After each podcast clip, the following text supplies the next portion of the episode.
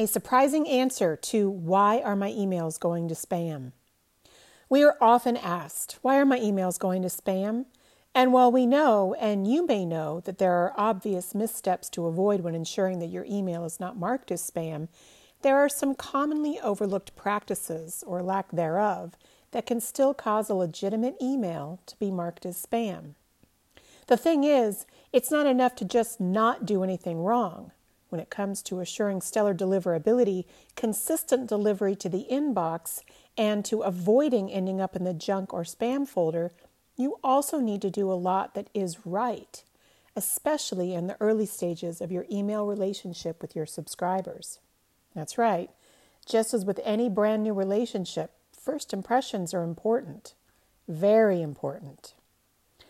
One of the first and biggest mistakes that a well intentioned organization can make is to not properly manage new subscribers.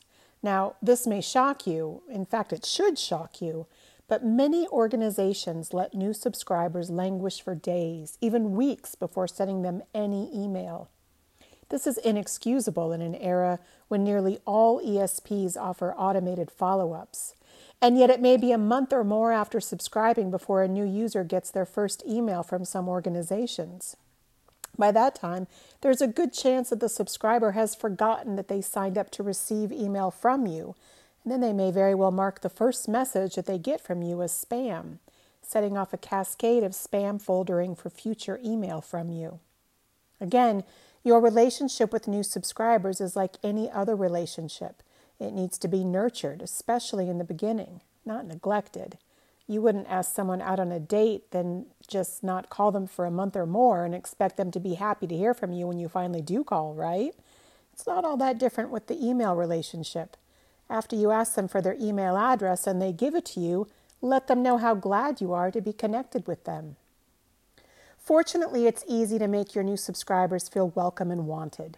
To do this, send each new subscriber a welcome email as soon as possible, ideally immediately after they sign up and confirm, and certainly no longer than an hour or so after they sign up and confirm.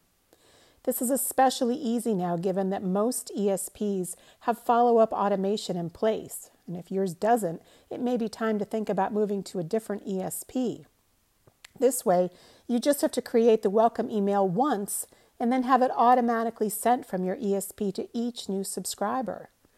Be sure to review that welcome message every so often to make sure that the information in it is still timely and accurate.